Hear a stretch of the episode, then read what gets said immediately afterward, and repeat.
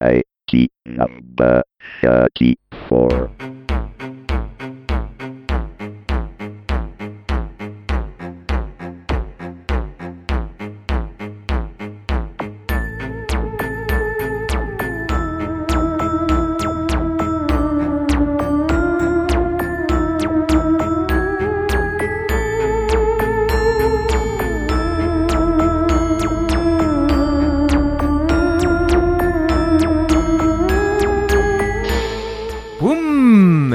Scoppiata di nuovo la casella postale di Tecnica Arcana e in questi casi cosa si fa? Un episodio Mailbox Overflow, pilotato completamente dalle vostre mail. A tra poco!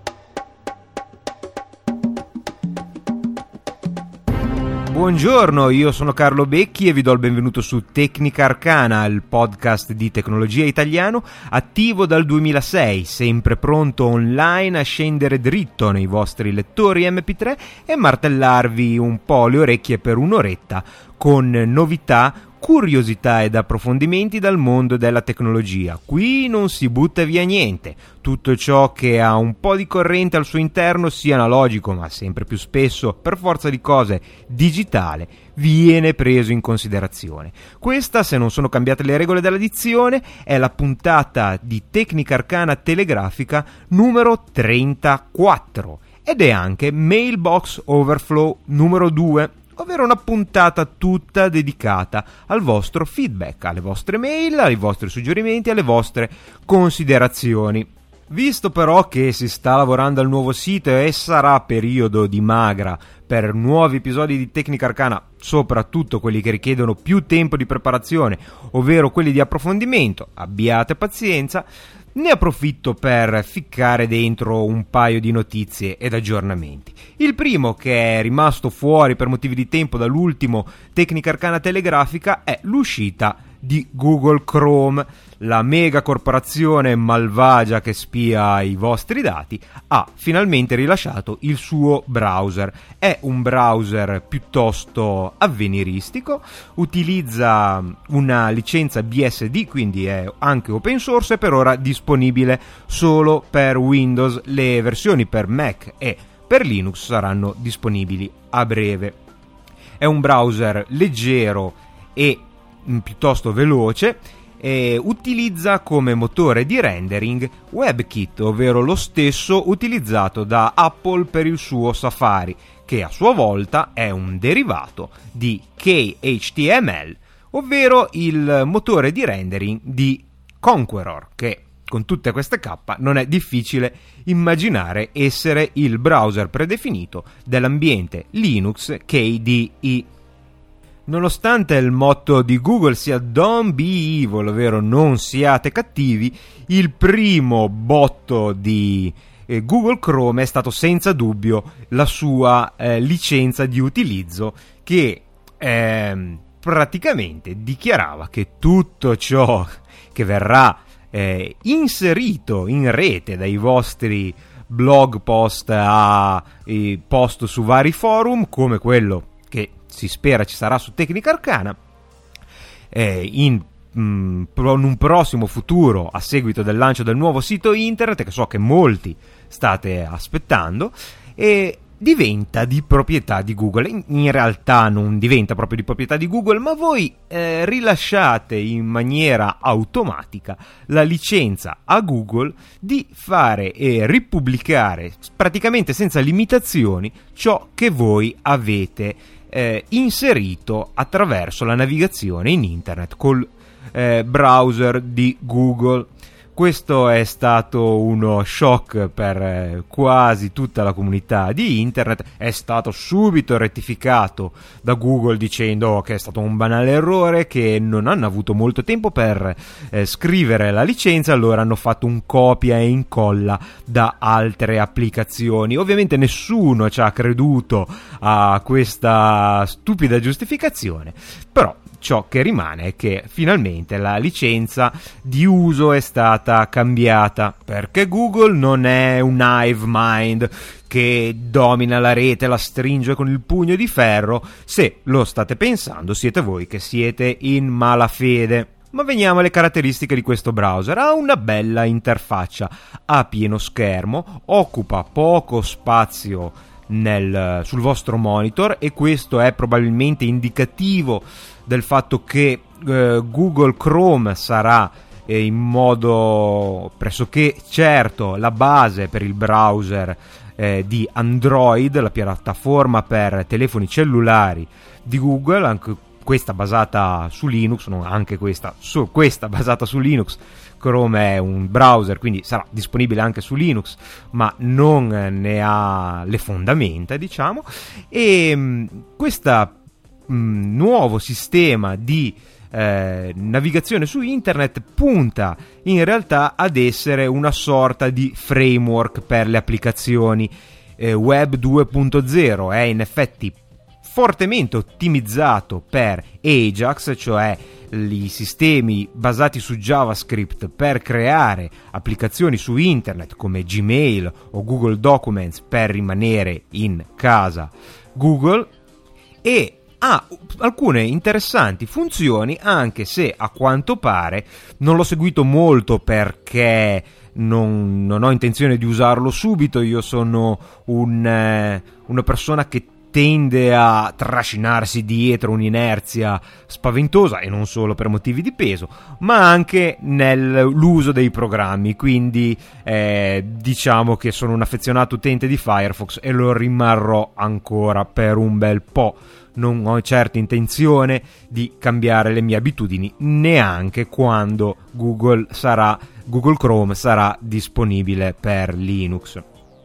Tuttavia, ho dato un'occhiata a questo browser, eh, utilizza un sistema piuttosto nuovo sotto alcuni punti di vista, in realtà è come i browser avevano iniziato a funzionare agli albori, cioè utilizza un thread per ogni tab conosciamo la navigazione a tab, cioè a schede, che permette di avere nella stessa finestra del browser più schede, quindi più pagine. Solitamente fanno parte tutti dello stesso eh, task, dello stesso thread, per meglio dire, del browser. Quindi succede che se una pagina, magari mal formata, magari mal scritta, eh, manda in crash l'applicazione, si rischia che l'intero browser possa patirne e quindi chiudersi mentre invece Google utilizza per il suo browser un sistema che crea un nuovo task protetto come fosse una nuova applicazione per ogni pagina, garantendo una protezione maggiore.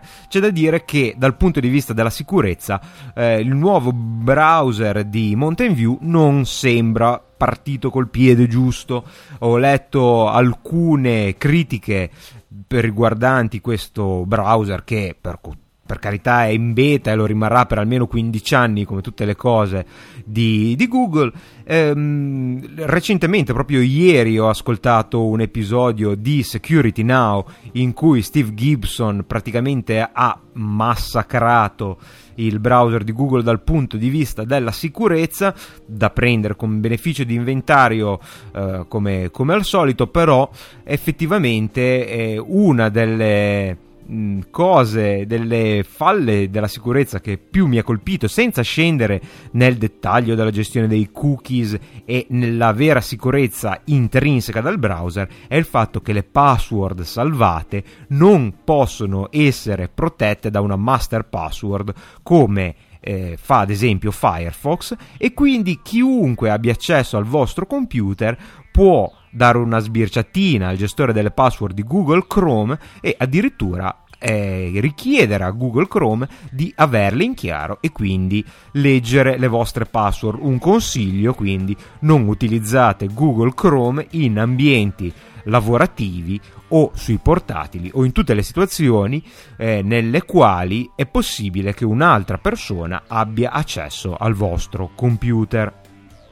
Fra le applicazioni invece interessantissime, forse una testa di ponte per cominciare a usare Google Chrome è l'integrazione con Google Gears. Google Gears è una libreria che permette di ehm, trasferire temporaneamente le applicazioni mh, che sono basate sul web, sul vostro desktop, in realtà fa poco di più che eh, eh, creare un collegamento e avere una sorta di cache, di motore che permette di utilizzare le vostre applicazioni come ad esempio Google Reader o Gmail sul eh, vostro desktop offline ovviamente sempre necessaria la connessione a internet per ad esempio vedere nuove email o aggiornare i vostri feed ma in maniera più eh, simile a un'applicazione rispetto a eh, una navigazione del web. Google Chrome permette di eh, salvare e di impostare Google Gear in maniera completamente trasparente. Se ad esempio andate su Gmail è possibile dal menu salvare una specie di scorciatoia per l'applicazione, scegliere dove metterla, quindi sul desktop eh, nel menu di avvio e eh, con un clic si, mm, si, ha la possibilità di entrare automaticamente nell'applicazione, ad esempio nella posta di Gmail e di utilizzarla quasi come se fosse una vera e propria applicazione, anche se l'impostazione grafica rimane quella del web. Tuttavia non ci sono le barre del eh, browser e quindi si ha una bella visualizzazione a tutto schermo appunto come se fosse un programma. Uh, Google Gear ha, non ha una barra separata per la ricerca ed è una cosa che francamente mi lascia perplesso per l'uso personale che faccio io del browser. Io ho, vediamo un attimo quanti provider di ricerca, direi una decina fra gli altri YouTube, eh, la Wikipedia in italiano e in inglese, il dizionario della Wikipedia, un dizionario italiano-inglese, il dizionario italiano, Google, insomma, non mi piace l'idea di non avere più la casellina con eh, la possibilità di scegliere istantaneamente come con che provider cercare la, eh, le mie parole chiave. Google eh, introduce anche una modalità di navigazione anonima e in incognito come viene chiamata, che sarà anche presente in Internet Explorer 8 che utilizzerà più o meno lo stesso meccanismo per i tab e che purtroppo chi richiederà parecchia memoria perché la creazione di nuovi task è un compito moderatamente oneroso e soprattutto per un browser e soprattutto per un utente che utilizza tantissime finestre può crescere parecchio il consumo della memoria. E la modalità eh, in incognito che ormai eh, la stampa chiama il porn mode, cioè il modo per la pornografia e chi sono io per eh, contraddire la stampa, quindi lo chiameremo porn mode anche noi, permette di navigare eh, su internet senza lasciare traccia, quindi non vengono salvati i cookies, non viene, non viene salvata la cronologia, in parole, povero, in parole povere potete navigare senza che il browser eh, registri le vostre attività, cosa che invece per un motivo o per l'altro fa con una navigazione normale. La cosa più divertente del porn mode di Google Chrome è che quando lo attivate, cliccate sul... Uh, adesso non ho uh, il browser sotto mano, ma se non ricordo male c'è un, uno degli pochissimi pulsanti eh, sulla barra di navigazione di Google Chrome è una sorta di foglio di carta, lì c'è eh, navigazione in incognito, una cosa del genere e vi appare eh, un, eh, una nuova finestra blu scuro nella quale nell'angolino in alto a sinistra c'è un omino che dovrebbe essere una spia o comunque un uomo in incognito con un cappello fedora ben calcato sulla testa, occhiali da sole ed impermeabile che se date retta a me sembra proprio un maniaco più che una spia. E comunque queste modalità di navigazione con un'alta considerazione della privacy sarà qualcosa che eh, sarà presente su tutti i browser a venire. E nell'ultima puntata abbiamo parlato della uh, coppia comica del 2008, Gianni Pinotto del XXI secolo, ovvero Jerry Seinfeld e Bill Gates. Finito tutto, nel frattempo probabilmente caricavo l'episodio è uscito il secondo eh, corto, il secondo episodio di questa sorta di sitcom via YouTube, un po' meno criptico e leggermente più divertente, ma eh, questa campagna pubblicitaria è già stata cancellata da Microsoft, probabilmente in risposta ai commenti negativi della stampa, degli utenti, della blogosfera, insomma, praticamente di tutti e questo fatto è stato giustificato dicendo che era già in previsione, che non era detto che si eh, sarebbe arrivati fino in fondo sempre con una campagna del genere, anche se in realtà non ci crede nuovamente nessuno, in quanto erano stati annunciati 16 episodi e eh, Seinfeld è stato eh, ricompensato con ben 10 milioni di dollari, la cosa sembra assurda per neanche 10 minuti di eh, pubblicità assolutamente incomprensibile e quindi vedremo il eh, nuovo, un ennesimo nuovo corso della vita del marketing di Microsoft e eh, chi come me tutto sommato già che c'erano mh, era curioso di vedere dove sarebbe andata a parare questa assurda campagna pubblicitaria ci rimarrà un po' male perché probabilmente alla fine della storia non la vedremo mai e finiamola di parlare di notizie, che si è già passato un quarto d'ora, e cominciamo con le vostre mail. Allora, ho ricevuto un paio di mail che mi hanno fatto veramente molto piacere riguardanti la presentazione che avevo fatto all'inizio dell'episodio di Tecnica Arcana di approfondimento sui podcast in inglese, sull'open source e su Linux. Se vi ricordate, avevo dedicato l'episodio e eh, avevo fatto una breve presentazione di un personaggio che appunto mi sta molto a cuore, che è Jerry Purnell, giornalista, scrittore di fantascienza americano, grazie alle mm, rubriche del quale sulla eh, rivista Byte sono praticamente eh, cresciuto informaticamente. È una cosa che ha colpito anche alcuni lettori e eh, ho ricevuto appunto un paio di mail. La prima me la scrive Alessandro, eh, studente di ingegneria dei sistemi meccatronici presso il Politecnico di Milano, che un anno che ascolta i, il podcast di Tecnica Arcana, lo ascolta quando cammino, corro e va in bici, che è esattamente quando lo ascolto io, a parte andare in bici, che qui in Liguria è abbastanza tosta perché di parti pianeggianti ce ne sono veramente poche e quindi ci vogliono delle gambe e dei polmoni spaventosi. E eh, mi dice stamattina mentre portavo fuori il cane ho cominciato ad ascoltare la puntata sui podcast in lingua inglese. Ho apprezzato molto la tua introduzione su Jerry Purnell.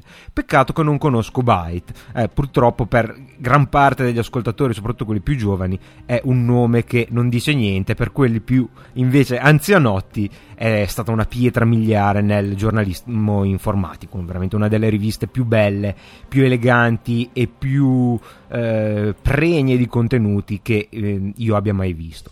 Io sono un appassionato di elettronica, pensa che il mio primo circuito risale al secondo anno dell'asilo e conosco solo per sentito dire Circuit Cellar, un'altra rubrica, rubrica mitica di Byte curata da Steve Siarsia, che credo sia ancora disponibile eh, su internet. Controllo ed eventualmente vi lascio un link o comunque c'è un portale sempre curato dallo stesso autore. Visto che ogni mese acquisto Elector, e devo dire che non so cosa darei per poter comprare al giorno d'oggi una rivista come Byte, non sei il solo. Comunque stamattina sono andato sul sito di Jerry Purnell e leggo con grande felicità che ieri si è recato dal suo oncologo e non ha il cancro. Mi fa molto sorridere quando scrive che allora è già tempo di tornare al lavoro, come se in questo periodo avesse oziato. Effettivamente, eh, anche durante la malattia e la radioterapia, Jerry è stato molto attivo sia sul suo blog eh, su jerrypurnell.com che anche con grande fatica, dicevamo, presente nella trasmissione del suo amico Leo Laporte ed effettivamente eh, sul blog di Jerry Purnell ci sono un paio di post post molto rassicuranti. Sono contento che la dedica su Tecnica Arcana abbia portato bene a questo eccellente opinionista nel mondo della tecnologia. E prima c'è stato un, eh, un dubbio, diciamo, una speranza che il cancro se ne fosse andato eh, dall'oncologo che lo curava con la radioterapia. E c'è un eh, bellissimo post del 4 settembre 2008 nel quale, nel quale il buon Jerry eh, annuncia che è andato in, una, in un, secondo, un, secondo, oncologo, questa volta generale, non un radioterapista, per fare una visita di controllo e dice: Bene, è ufficiale, non ho il cancro e mm, questo mm, è una sorpresa anche perché Jerry aveva continuato ad avere problemi, probabilmente eh, soffre di artrite, ha problemi di udito e di, di sonno, mh, mm, disturbi del sonno, ma a quanto pare questo non è eh, un eh, problema dovuto a questo cancro al cervello eh, di natura misteriosa perché come dicevo non era possibile eh, fare una mm, biopsia in quanto era troppo dentro, diciamo, troppo profondo e quindi non era possibile prelevare un campione di tessuto. Questo mi fa molto piacere, qualunque disturbo possa avere, dice che andrà da altri tipi di specialisti, ma senza dubbio è una buona notizia ed è molto sollevante. Ringrazio Alessandro che me l'ha fatta notare, il blog di Jerry Pornell è un po' ostico da leggere perché è molto old style come tipo di di struttura e quindi lo vado a leggere a, a, intervalli regolari, mi ha fatto veramente molto piacere ricevere questa news. E invece un altro messaggio sempre riguardante eh, Jerry intitolato proprio Jerry, me lo manda Luca che dice Ciao Carlo, ti seguo dalla prima puntata del tuo podcast e rinnovi, e rinnovi i complimenti per i contenuti, lo stile e l'impegno. Grazie Luca. In genere accumulo l'ascolto di più puntate durante i trasferimenti autostradali. Ieri sera sono incappato nella puntata in cui parlavi di Jerry Purnell e di Byte. Quanti ricordi? Ecco qui qualche ascoltatore eh, della vecchia scuola. Mi hai fatto tornare in mente quando aspettavo con ansia l'uscita in edicola della rivista che faceva arrivare su prenotazione. Ne ho quintali inscatolati da qualche parte. Ancora grazie per le emozioni che mi hai fatto rivivere. Grazie a te Luca che mi hai dato conferma di non essere solo, ogni tanto mi sento un po' un vecchio nostalgico quando parlo di, di queste cose, dei ricordi dei miei albori dell'informatica ti capisco benissimo perché Byte era talmente ricco e talmente vario nelle sue rubriche che era sempre una sorpresa poi soprattutto e i numeri diciamo adesso non ricordo esattamente le date ma de, direi dell'85 86 che quando praticamente ho iniziato a ad avere, a ricercare anche qualche arretrato con quelle copertine disegnate a mano che erano semplicemente geniali. Era veramente, veramente una grande rivista. Mi raccomando, eh, tieni questa collezione scatolata da qualche parte perché io purtroppo non ne ho più tanti e ti verrà senz'altro la voglia prima o poi di tornare a sfogliare questa splendida rivista. È un peccato che non, almeno non mi risulta, eh, a parte il discorso agghiacciante della fine che ha fatto Byte con la nuova gestione, ma sarebbe stato bellissimo avere almeno un DVD con tutte le copie di scannerizzate di questa rivista come fanno ogni tanto anche per altre riviste perché è qualcosa che veramente merita è una sorta di enciclopedia della dell'informatica domestica, praticamente dai microcomputer, da, dagli inizi fino quasi ai giorni nostri, comunque con i sistemi moderni. Grazie sia a Alessandro e a eh, Luca per avermi permesso ancora una volta di parlare un pochettino di Jerry Purnell e di Byte. Andiamo avanti, mi scrive Fabrizio, mm, fa i soliti complimenti che salto perché sono molto molto timido e ascoltando Tecnica Arcana mi è venuta la curiosità di provare Linux, mi dice, e mi chiede se sono a conoscenza di un programma di screen reader per Linux. Ora uso XP con JAWS. Allora, lo screen reader è un, un software che permette eh, la lettura dell'interfaccia grafica per chi ha problemi di vista, è ipovedente o non vedente. Eh, su eh, Windows ne abbiamo, mi sembra, già parlato, lo standard de facto è JAWS.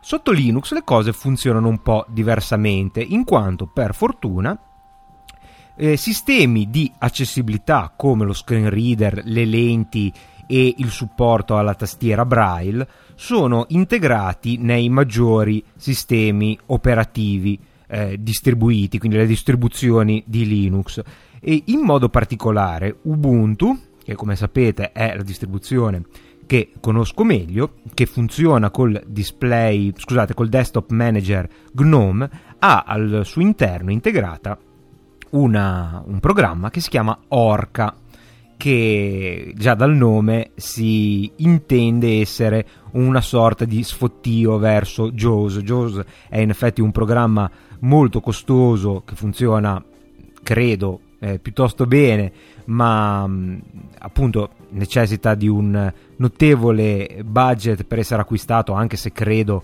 sia passato come ausilio per eh, l'accessibilità. Oltretutto eh, si è creato intorno a JAWS un, in- un, intero ecosistema di script per permettere l'accessibilità anche ai vari programmi.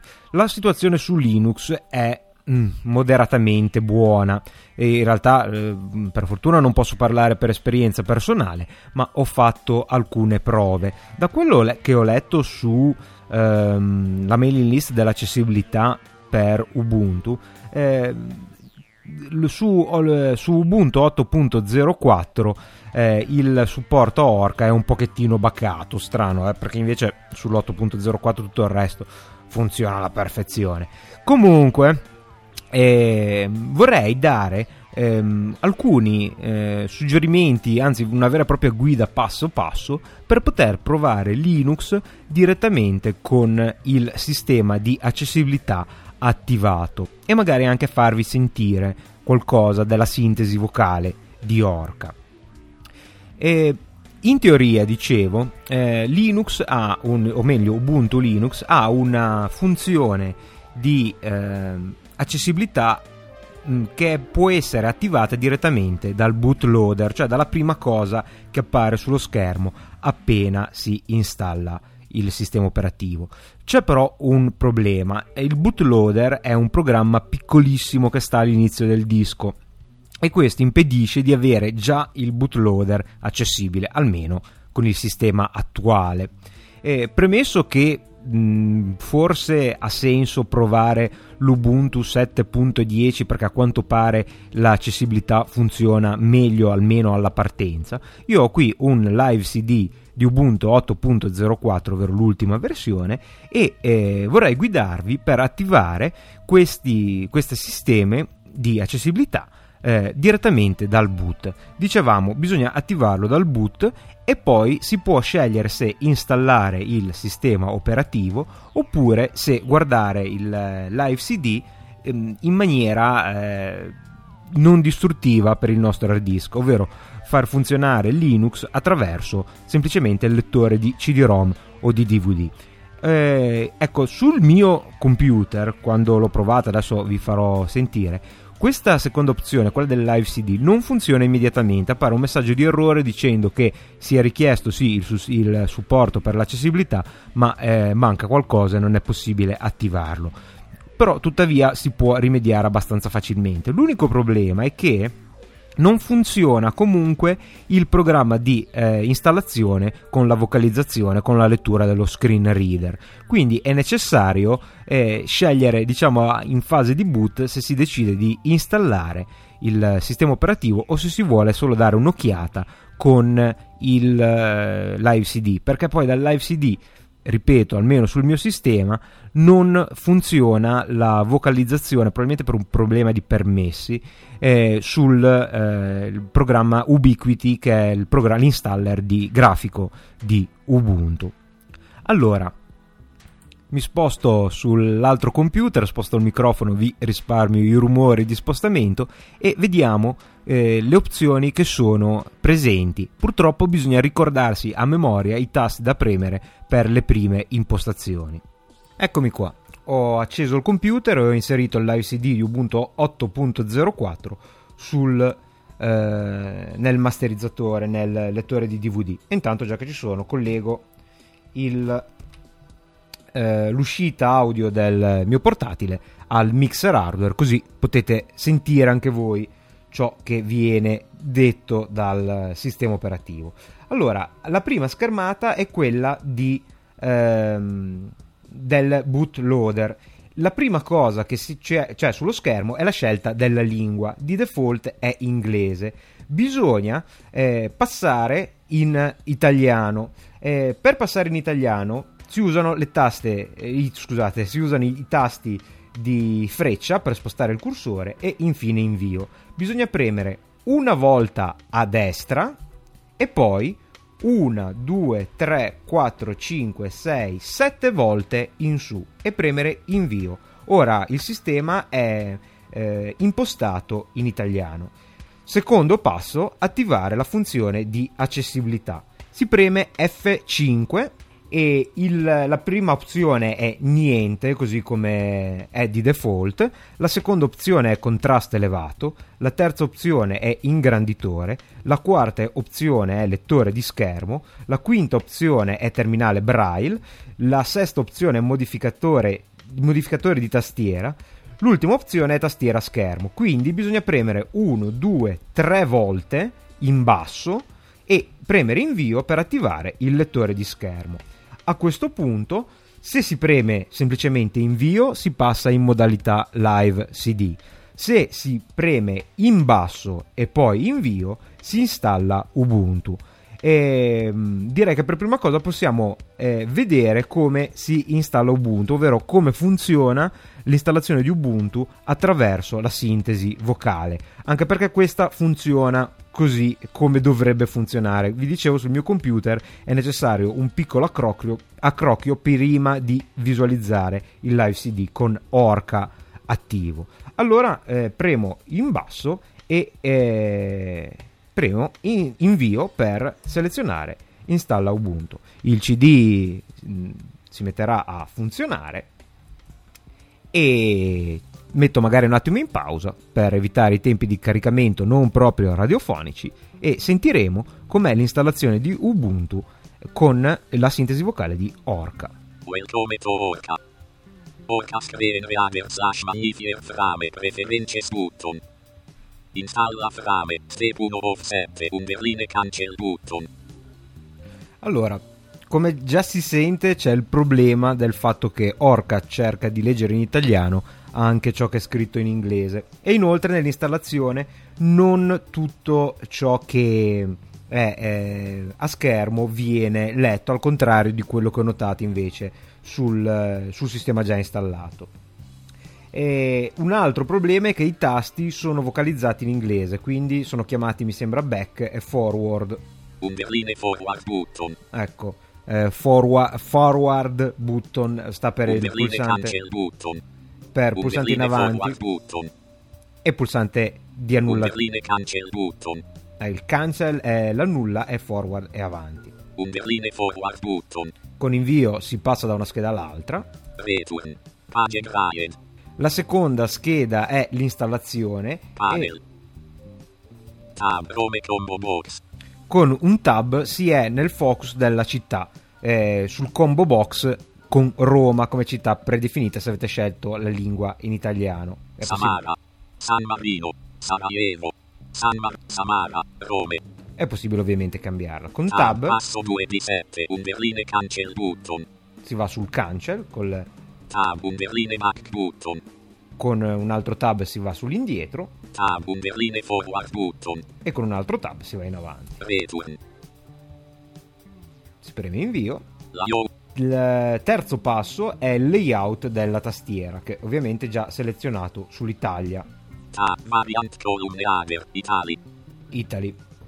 Con un tab si può eh, Tab è possibile digitare in questa casella per verificare la nuova disposizione della tastiera text. abbastanza chiaro, si può premere dei tasti per vedere se la tastiera è settata in italiano con la giusta configurazione. Q, W, E, R, T, Y. Soprattutto da provare sono le lettere accentate, che sono tipiche della nostra tastiera. O grave, A grave, E grave, Rict e acute. Comma. Dot. Comma e dot sarebbero virgola e punto. Tab passo 3 di 7 un berline cancel button. Tab un berline back button. Tab un berline forward button. Return. Andiamo avanti. Guidato dash ridimensionare xi1 left parent 0,0,0 rict parent. Partizione n vedere su 1 left parent sta rict parent e usare lo spazio liberato selected radio button. Questa è la scelta della partizione sul disco e qua purtroppo mi fermo perché su questo computer ho già la mia di partizione. E si può scegliere il eh, sistema guidato che permette di liberare spazio da una partizione esistente, come nel caso di una partizione Windows, e proseguire con l'installazione o eh, premendo in basso guidato per usare l'intero disco. Guidato dash usa l'intero disco selected radio button. Oppure si può andare con la partizione col pretenzionamento manuale. Manuale selected radio button. E questo per darvi l'idea di cosa può sembrare l'installazione con Orca presente. Eh, mi sembra abbastanza tosto effettivamente. Però, voglio dire, è già qualcosa che sia integrato nel sistema operativo la possibilità di installare il eh, Linux in autonomia. Interrompere l'installazione. Interrompere veramente il processo di installazione. Un berline, un berline quit button. Vediamo invece ora come visualizzare live CD per fare un giro su Linux senza eh, però doverlo installare sul proprio computer. Intanto è uscito il CD precedente, eh, dal precedente tentativo di installazione, lo reinseriamo, premiamo invio per continuare e ci riportiamo al bootloader che ci permetterà di riscegliere le impostazioni per poter eh, navigare ad esempio su internet o comunque utilizzare le funzioni base del live CD attraverso la sintesi vocale fornita dal programma Orca di GNOME.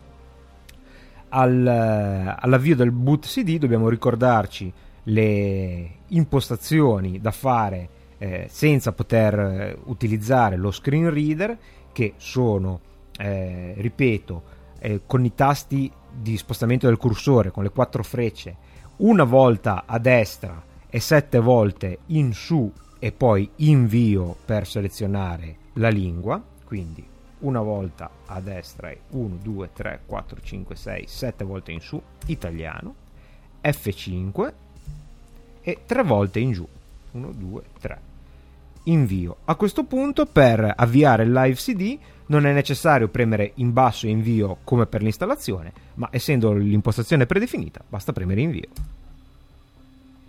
Ci sentiamo tra qualche secondo?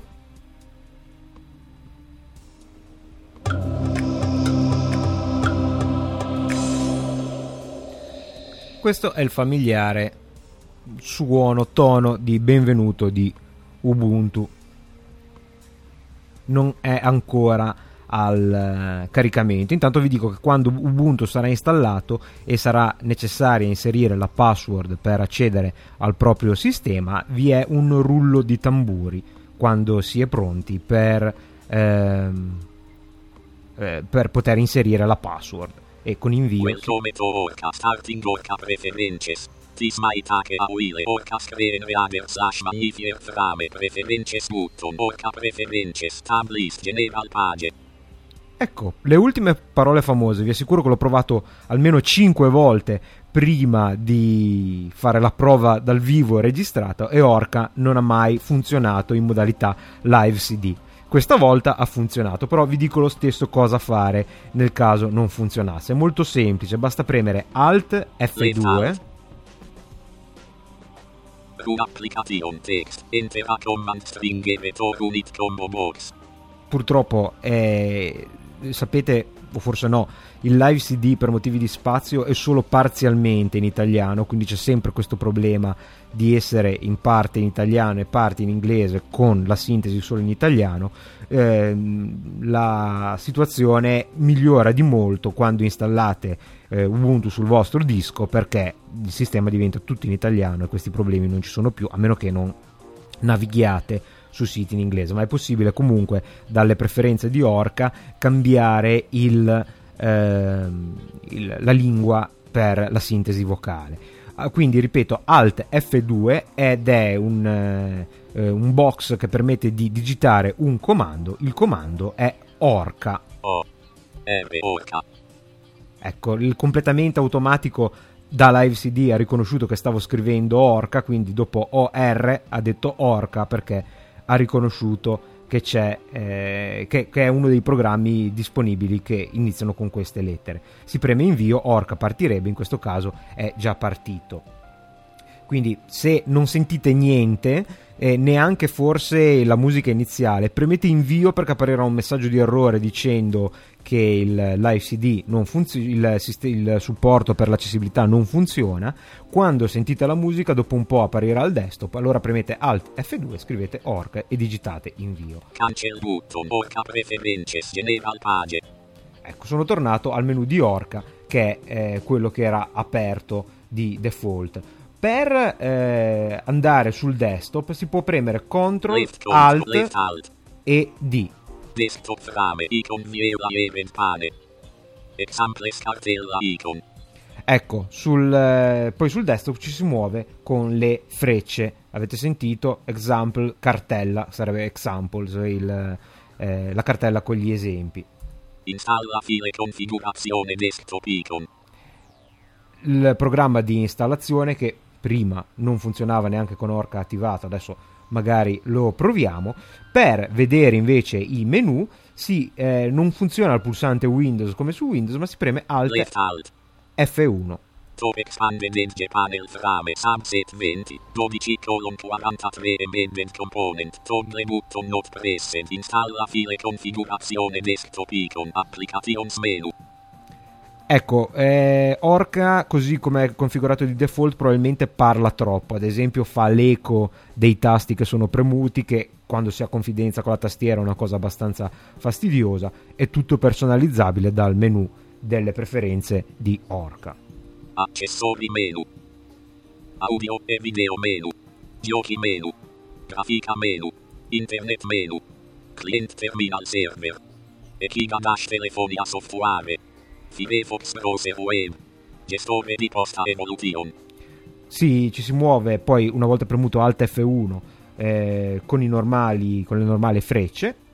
Ed è già. Firefox browser web non sono abituato a avere una risposta vocale a ogni tasto che premo. E, mh, è possibile già anche provare il web, provare il web con la sintesi vocale, in quanto Orca supporta Firefox 3 e quindi su Firefox possiamo premere invio. Return desktop frame installa file configurazione desktop icon Ci vuole un po' a caricare Firefox dai live, dal live CD. Veramente ci vuole un po' anche a caricarlo da disco normale. Però, in attesa. Music Chrome columns Finiswell come to Ubuntu 8.04 LTS Page Ubuntu adding level 1 enter your search terms text Ok, ehm, si parte con la pagina di Ubuntu e si può inserire una eh, ricerca di Google già di default. Cerchiamo ad esempio il mio sito. Le scorciatoie da tastiera sono le stesse che si possono trovare sotto Windows, quindi con Alt Alt F si va nel menu file. F file menu neo window control N Purtroppo anche Firefox è in inglese. neo tab control T Neo tab sarebbe new tab. Open location dot dot dot control L Return Ubuntu adding level 1 location autocomplete location text http colon slash slash start dot ubuntu dot com slash 8.04 slash È andata nella barra degli indirizzi e mi ha letto l'indirizzo presente. Inserisco beh, il mio W sito. W W A T. Return Ubuntu Reading Level 1. E sentiamo cosa riesce a leggere. Noto, finisent loading www.beatlog.it dash benvenuti sul sito personale di Carlo Becchi. Carlo Becchi's personal website immagine. Benvenuti sul mio sito personale. Forse state cercando dot dot dot tecnica arcana, podcast informale di approfondimento tecnologico link image Beat Lord Stewart of Misanthropy blog link image tecnica arcana colon link il mio podcast di tecnologia Stewart of Misanthropy colon link il mio blog separato desiderate scrivermi ecco la mia mail colon left bracket non puoi leggerla ascoltala in mp3 link link bracket oppure preferite spulciare gli archivi left bracket tutorial.net link link bracket left bracket robotica lego mindstorms link link bracket left bracket hardware link link bracket left bracket indice del sito link link bracket left bracket link link link bracket. Volete cercare in questo sito? Con doble doble link image text cerca con doble button not selected radio button www selected radio button www.beatlog.it in ogni caso qualunque sia il motivo che vi ha portato qui grazie della visita Prometto che metterò molte meno parentesi quadre nel prossimo sito. Avete annotato che non ha letto la mail perché ho usato uno di quei eh, bannerini anti-spam in cui vi è un'immagine al posto del, eh, diciamo del, della scritta testuale e in tutti i posti dove c'è un'immagine eh, al posto della mail per eh, appunto indicare la mia mail c'è anche un mp3 con la mia voce che legge la mail, quindi è possibile, infatti diceva non puoi leggerla, ascoltala in mp3, eh, quello era un link e si può eh, scaricare l'mp3 con la lettura della mail. Che dire, non, eh, non posso pronunciarmi perché non conosco come funzioni Jose e quale sia la qualità della sua sintesi vocale, questo è quanto offre Ubuntu e spero che eh, piccolo... Eh, questa piccola guida passo passo eh, per accedere al live CD e installare Ubuntu all'interno di un ambiente accessibile attraverso sintesi vocale possa esservi utile. Ok, torniamo all'altra postazione con un'altra mail. In realtà questa mail è rappresentativa di molte mail che ho ricevuto. Mi scrive Giampaolo e mi dice: Ciao mitico Carlo, complimenti per Tecnica Arcana innanzitutto, grazie. Poi volevo chiederti quale aggregatore per podcast usi tu, dato che non sono molto soddisfatto della mia attuale scelta, cioè Gpodder. Questa è una domanda che mi viene fatta in maniera pressoché costante, quasi ogni settimana arriva un'email di qualcuno che eh, chiede lumi su come ascoltare podcast con Linux, la scelta è vastissima, forse eh, troppo vasta. Ci sono tantissimi aggregatori e devo essere sincero, non sono ancora riuscito a trovare quello ideale.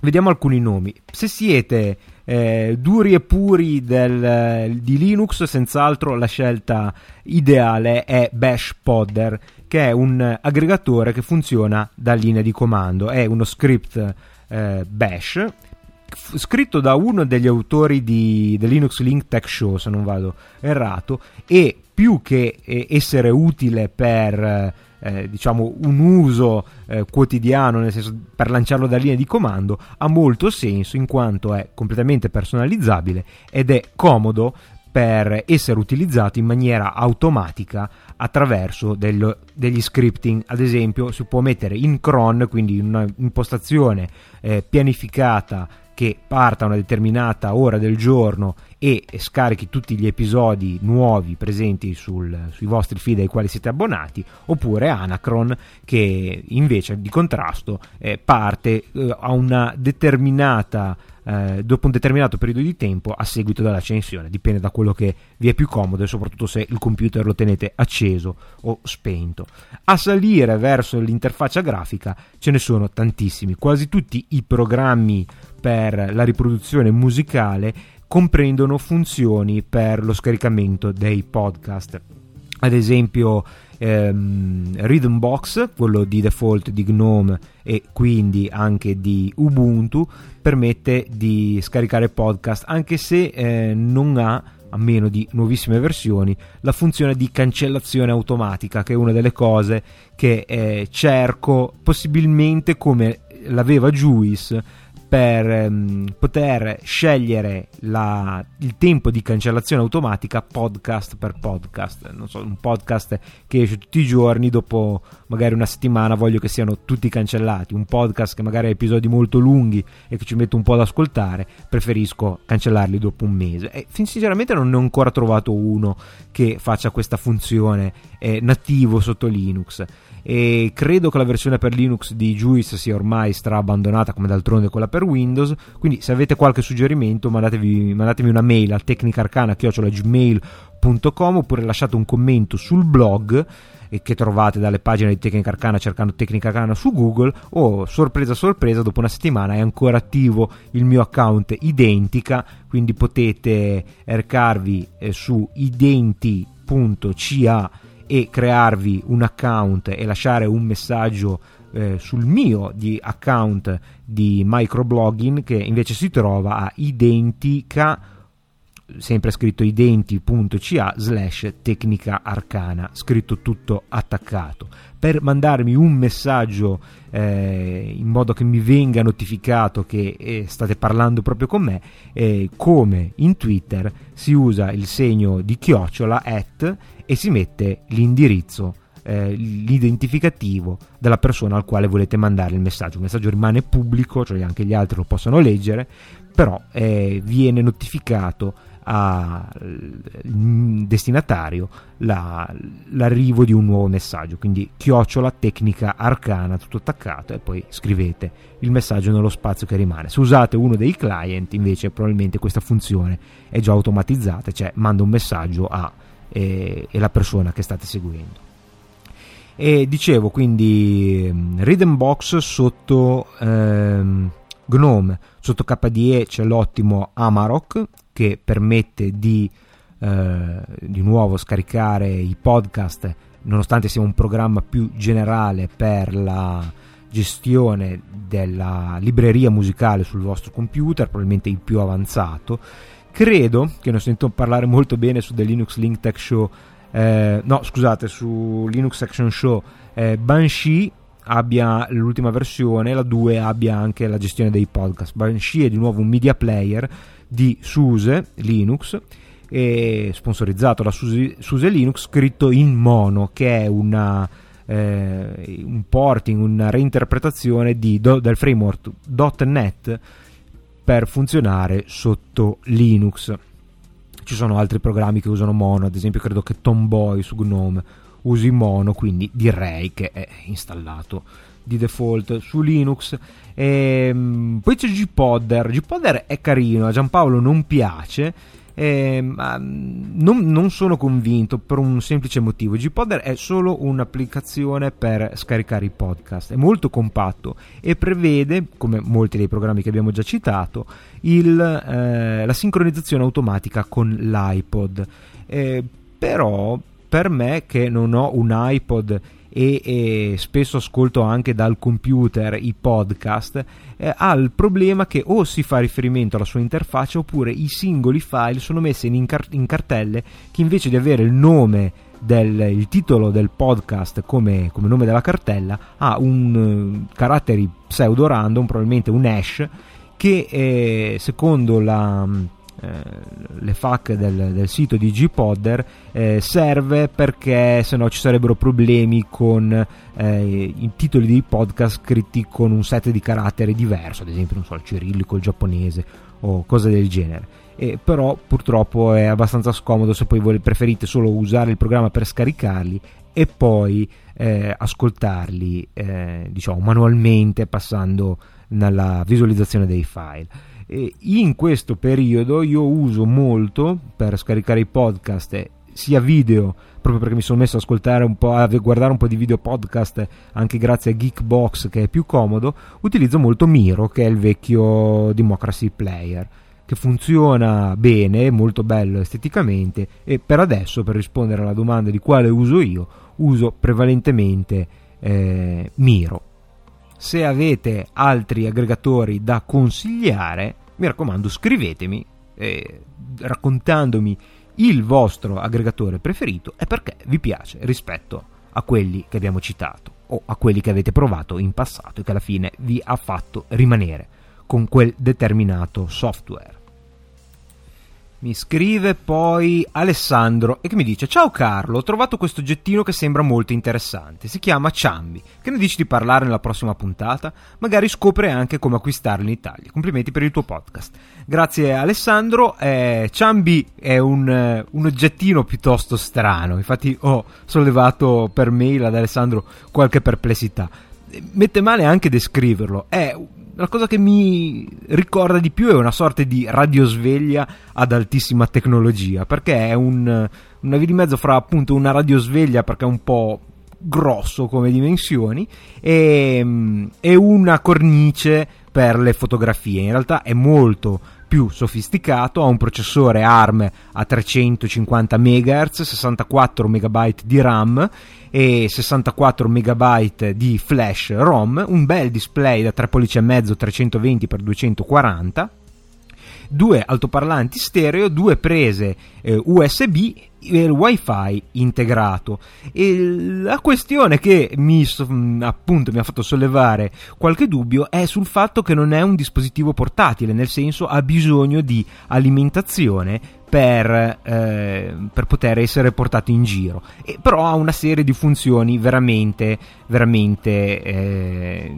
nutrita. Ha la possibilità di leggere i feed, di ascoltare podcast, di avere notizie dal web ed è anche possibile, credo, in quanto supporta Flashlight versione 3, eh, vedere i video FLV, quindi penso che abbia un, eh, una qualche forma di compatibilità con i video presenti su internet. La cosa veramente interessante che mi ha fatto notare anche Alessandro, che mi dice in una seconda mail, grazie Carlo, al di là dell'oggetto in sé, il fatto che sia hackerabile mi sembra un'ottima palestra per chi volesse occuparsi di dispositivi embedded con Linux. Ho scoperto, ehm, l'ho scoperto in quanto sto utilizzando per lavoro un'architettura ARM molto simile. Spesso infatti ci si dimentica che il pinguino è nascosto in tanti oggetti di uso quotidiano, insomma, quasi tutti probabilmente usiamo Linux, solo che non tutti lo sanno, questo è giustissimo, è vero, se vi capita, come dicevamo forse in una puntata live con Francesco, di trovarvi la GPL attaccata nel manuale del vostro televisore o del vostro lettore Blu-ray o DVD, ecco, sappiate che molto probabilmente vi è un kernel Linux all'interno di questi dispositivi perché nel mercato embedded praticamente Linux non ha rivali. E appunto, se tralasciamo l'utilità reale di questo dispositivo, ehm, considerarlo come una palestra per la programmazione in quanto sono disponibili le specifiche, i kit di sviluppo e credo anche qualche schematica hardware perché leggo sulla pagina della wiki che si ehm, stanno preparando anche sistemi di alimentazione per potergli fornire un po' di autonomia anche fuori dalla diciamo dal semplice ambito domestico e può essere un oggetto discretamente interessante. E a meno che non abbiate un uso, se volete un mini computer per la vostra scrivania, ad esempio per essere aggiornati sulle notizie attraverso i feed RSS o una macchina per i podcast da attaccare al vostro stereo, allora diventa senza dubbio uno strumento più sensato. L'unica nota dolente è il prezzo, a mio avviso non tanto per la questione dell'hardware che senza dubbio merita questo, questo prezzo, ma proprio per l'uso che si può fare di questo dispositivo è di circa 180 dollari. Se qualcuno, qualche utente intraprendente si innamorasse di questo oggetto che esteticamente è piuttosto carino oltretutto e eh, lo acquistasse in Italia o trovasse un posto eh, dove, dove, acquistarlo o volesse raccontarci la procedura per acquistarlo negli Stati Uniti, come al solito è benvenuta una mail che leggeremo in una delle prossime puntate. Grazie Alessandro per la mail. La prossima è quella di Marco che mi dice Ciao Carlo, mi chiamo Marco e ascolto con piacere da qualche tempo il tuo podcast, anche se non riesco a capire proprio tutto. Ho 44 anni, sono stato utente Mac, sono utente PC per purtroppo necessità di lavoro e da qualche giorno sono diventato l'orgoglioso proprietario di un magnifico eh, IPC 701 con Linux Sandros. La mia richiesta era la seguente: perché non fare una puntata monografica dedicata al gioiellino di casa Asus e ai suoi imitatori? Sono convinto che risulterebbe gradita a molti, visto gli ottimi dati di vendita di questo prodotto. È vero, è, è senza dubbio un argomento estremamente interessante ed estremamente di attualità. Come ho risposto a Marco in eh, eh, forma privata, sto aspettando di vederli alcuni di questi imitatori dell'IPC perché fino adesso ho potuto mettere le mani sopra solo un IPC 700 e un 900 e mm, ho, ho avuto le mie impressioni su questi dispositivi ma mi piacerebbe prima di parlarne in maniera più estensiva vedere anche gli altri, in modo particolare eh, quelli che stanno uscendo nell'ultimo periodo. E proprio ieri ho visto, per adesso solo in vetrina, andrò a farci un giro per eh, toccarlo un pochettino, eh, Laser Aspire One e ho sentito che eh, la Deborah di eh, un tempo Playcast che ben conoscete ma che adesso ha ringiovanito l- la sua attività di podcaster con un nuovo podcast di tecnologia e musica chiamato Di Zena Radio. Vi lascerò il link sul sulle show note per questo episodio e ha proprio acquistato uno di questi dispositivi, la versione Windows, quindi con hard disk però, e invece ho sentito anche che in The Linux Link Tech Show praticamente quasi tutti si stanno acquistando un Acer Aspire One eh, nella versione però con Linux Limpus, che oltre a essere uno dei nomi eh, più eh, brutti per una distribuzione Linux, Limpus è veramente agghiacciante, sembra però essere piuttosto eh, interessante sia per la velocità di boot stratosferica, si parla di 15-20 secondi se non ricordo male, e sia perché è una distribuzione piuttosto completa è una distribuzione, se non vado errato, cinese e mm, i redattori di The Linux Link Tech Show ne sono assolutamente entusiasti. Uh, posso dire che vedendolo in vetrina eh, comparato di fianco proprio a un IPC 700 e un 900 sembra veramente eccezionale. In particolar modo la tastiera. A me la tastiera dell'IPC proprio non piace non tanto per le dimensioni che sono ridotte ma per la forma dei tasti. Ha l'invio che è microscopico lo shift che è assolutamente quello destro almeno indistinguibile dagli altri pulsanti mentre invece la tastiera del, eh, del Laser Aspire One è veramente bella. Bisogna vedere se anche al tatto poi eh, fa questa impressione. Stando al Linux Link, eh, del Linux Link Tech Show, sì, è anche una buona tastiera e l'aspetto è molto molto accattivante, eh, è leggermente più grande, eh, credo sia dell'IPC 700 eh, chiaramente, ma anche del 900, cioè quello con display da circa 9 pollici risoluzione 1024x600 come l'IPC 900 che è secondo me il minimo per utilizzarlo seriamente per navigare su internet. E insomma è molto molto molto interessante. Avevo letto forse che era difficile da espandere. Riuscito a trovare da qualche parte uno con Linux che parte purtroppo con 512 MB di RAM già espanso. Potrebbe essere una di quelle cose che fanno scattare un Raptus e e lo fanno comprare. Tuttavia mi piacerebbe vedere, questo sarà difficile perché non ci sono negozi che lo vendono, il nuovo Dell, quello con Ubuntu, che è più costoso ma sembra eh, molto interessante. Direi che per il momento quello che mi convince di più è proprio eh, l'Acer, nonostante il, tutti si lamentino del, del trackpad per il puntamento, mm, sia per la piccolissima dimensione, sia per la scelta bizzarra di mettere i tasti non sotto ma di lato. Ma d'altro canto anche il trackpad del, eh, dell'IPC, soprattutto il, i pulsanti, ci vuole uno scalpello per per attivarli le prime volte sono abbastanza sconvolgenti. Vedremo, vedremo e presto probabilmente, mm, quando avrò di nuovo tempo di fare una puntata monografica, potrei anche fare un bel giro, vedere cosa offre il mercato e fare una comparazione eh, chiappa a chiappa di tutti questi dispositivi. Passiamo questa volta a Massimiliano. Ciao Carlo, seguo da tempo con molto interesse il tuo podcast e volevo farti i miei più vivi complimenti. Un prodotto sempre professionale e mai noioso. Complimenti davvero, grazie davvero. Mi aveva molto interessato l'argomento Teremin. A chi non ha interessato l'argomento Teremin? E guarda un po' cosa ho trovato. Mi manda un video su YouTube che vi farò uh, trovare nei link. Questa applicazione per iPhone è disponibile sull'App Store. Fantastico, ciao e continua così. Continuando così, vi descrivo questo video che è un'applicazione per eh, iPhone e suppongo anche iPod Touch che si chiama Terminator eh, scritto con TH come il Teremin e che permette di simulare, chiaramente questa volta eh, ci vuole il contatto eh, toccando lo schermo, il suono di un Teremin. Se avete uno di questi dispositivi e volete sbizzarrirvi con la creazione di qualche melodia da film di fantascienza anni 50, eh, andate sull'App Store e cercate Terminator oppure andate a vedere il video che troverete sulle pagine di Tecnica Arcana. A proposito, un piccolo off topic, eh, recentemente sono andato a vedere un film che però al momento non ricordo. Ah, X-Files, X-Files, anche abbastanza carino, un po' fuori dal,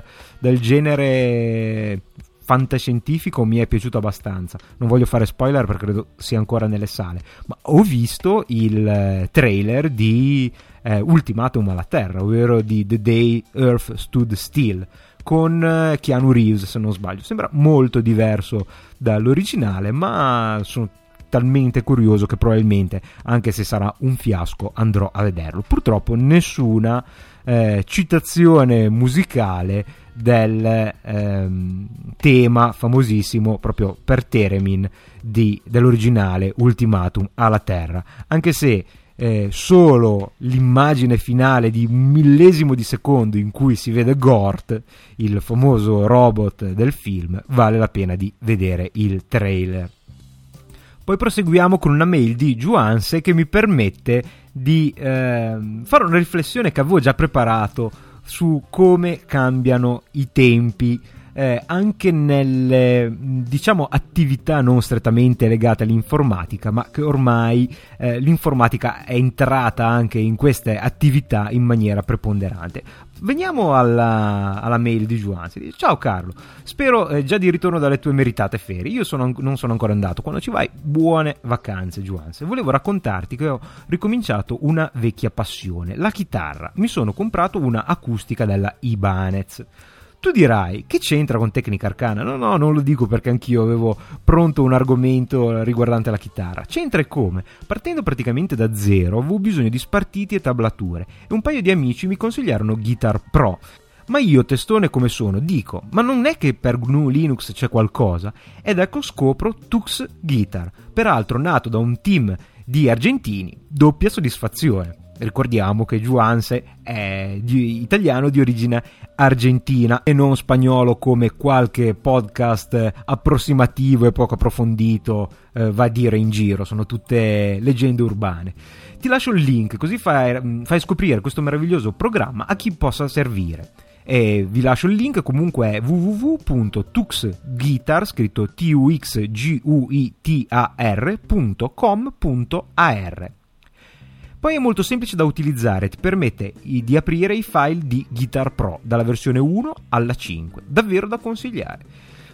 Beh, ti lascio e aspetto con ansia nuova, la nuova veste di Tecnica Arcana. Anch'io aspetto con ansia di potervela presentare. Non è che non mi piace quella attuale, anzi, ma rinnovarsi è vivere. Esatto, no, poi quella attuale è veramente un, un, po' troppo vecchiotta. Ciao Carlo, continua così, grazie per il tuo lavoro, viva Tecnica Arcana. Grazie Juanse e quindi se avete bisogno di un software per tablature di chitarra, eh, seguite il consiglio di Juanse e provate tuxguitar.com.ar, io non conosco eh, Guitar Pro, ma mi sembra di capire che sia lo standard di, per questo genere di applicazioni, quindi è senz'altro utile. La mia mini storia sulla chitarra è che mh, mm, giocando a Guitar Hero ho scoperto i Muse, cioè, o meglio, ho scoperto uh, Night of Sidonia, eh, una canzone che è presente in Guitar Hero, che mi, mi, proprio mi è piaciuta tantissimo nonostante i Muse non siano esattamente il mio genere. E eh, essendo un chitarrista fallito, forse non ne ho mai parlato, ma veramente fallito, proprio pesantemente fallito, fallito ed umiliato, eh, ho comunque in casa un paio di chitarre acustiche elettriche e l'altro giorno mi è venuto in mente che sarebbe stato interessante, visto che mi sembrava abbordabile come canzone, provare a suonarla allora ho tirato fuori la vecchia chitarra acustica che era quella più a portata di mano, l'ho trovata assolutamente scordata perché erano anni che non la toccavo e mm, ho da qualche parte un accordatore, ovviamente di accordarla a orecchio, dopo tutto questo tempo non se ne parla nemmeno e allora mi sono detto, non è che c'è qualche software per eh, accordare la chitarra, visto che in fondo è poco più che un analizzatore di spettro, ci sarà senz'altro qualcosa. Allora eh, apro Synaptic, cerco Guitar Tuner, mi sembra, su Synaptic.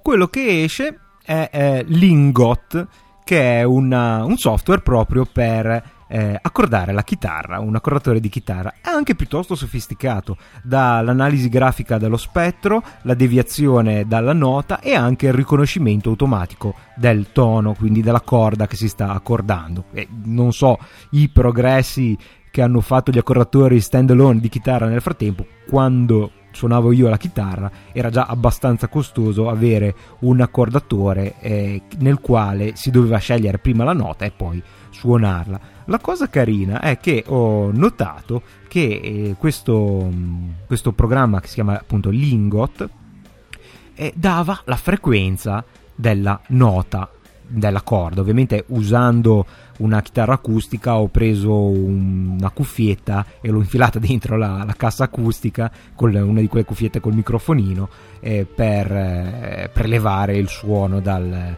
dal, dal microfono, non, essendo una chitarra elettrificata non potevo inserirla direttamente nel mixer e mi è venuta questa pazza idea, ho detto accidenti, dalla frequenza che sto suonando precisa, ho detto chissà che diavolo di frequenze sono quelle delle corde della chitarra, che ovviamente non, non sapevo, men che meno a memoria. Allora ho aperto la pagina della Wikipedia, ho credo sulla pagina inglese della chitarra c'è la frequenza, forse guitar chords, qualcosa del genere. Ho trovato la frequenza di ogni singola corda e ho accordato la mia chitarra con uno scarto di più o meno mezzo hertz. Quindi siamo passati da appunto quando i tempi erano eh, quelli in cui già acquistarsi un semplice accordatore analogico a lancetta era una bella spesa, almeno per un ragazzino che iniziava a suonare la chitarra ad avere probabilmente la chitarra meglio accordata del mondo a spesa zero. È veramente carino questo programma, vi ricordo Lingot, L-I-N-G-O-T. Eh, credo, direi, dalla bella integrazione, lo sto guardando ora girare che sta cercando di accordare la mia voce eh, che sia un'applicazione nativa per GTK quindi per scritta in GTK quindi per GNOME ma ovviamente nessun problema a farla funzionare su KDE ma senz'altro ci sarà qualcosa di simile anche per KDE e. Purtroppo, anzi fortunatamente, il buffer della mail è tutt'altro che svuotato, ho ancora tantissime mail, molti suggerimenti per eh, prossime puntate eh, di approfondimento interessanti che saranno senza dubbio presi in considerazione, ma è il momento però per chiudere perché eh, sta diventando un po' troppo lunga e quindi vi saluto, vi ringrazio ancora per tutte queste mail e per il feedback costante che non fate mai mancare a Tecnica Arcana. Vi ricordo che potrete, potete trovare il sito su internet per avere maggiori informazioni cercando Tecnica Arcana su Google, così evito di dirvi il vecchio indirizzo. E tecnicarcana.com è un po' ballerino perché ci stiamo facendo un po' di esperimenti sopra. E mentre invece mh, potete mandarmi queste mail a tecnicaarcana-gmail.com eh, tecnicaarcana scritto tutto attaccato potete lasciare un commento sul blog oppure potete lasciarmi un messaggio su identica a identi.ca slash tecnicaarcana per oggi è tutto, un caro saluto da Carlo e a risentirci alla prossima. Ciao ciao!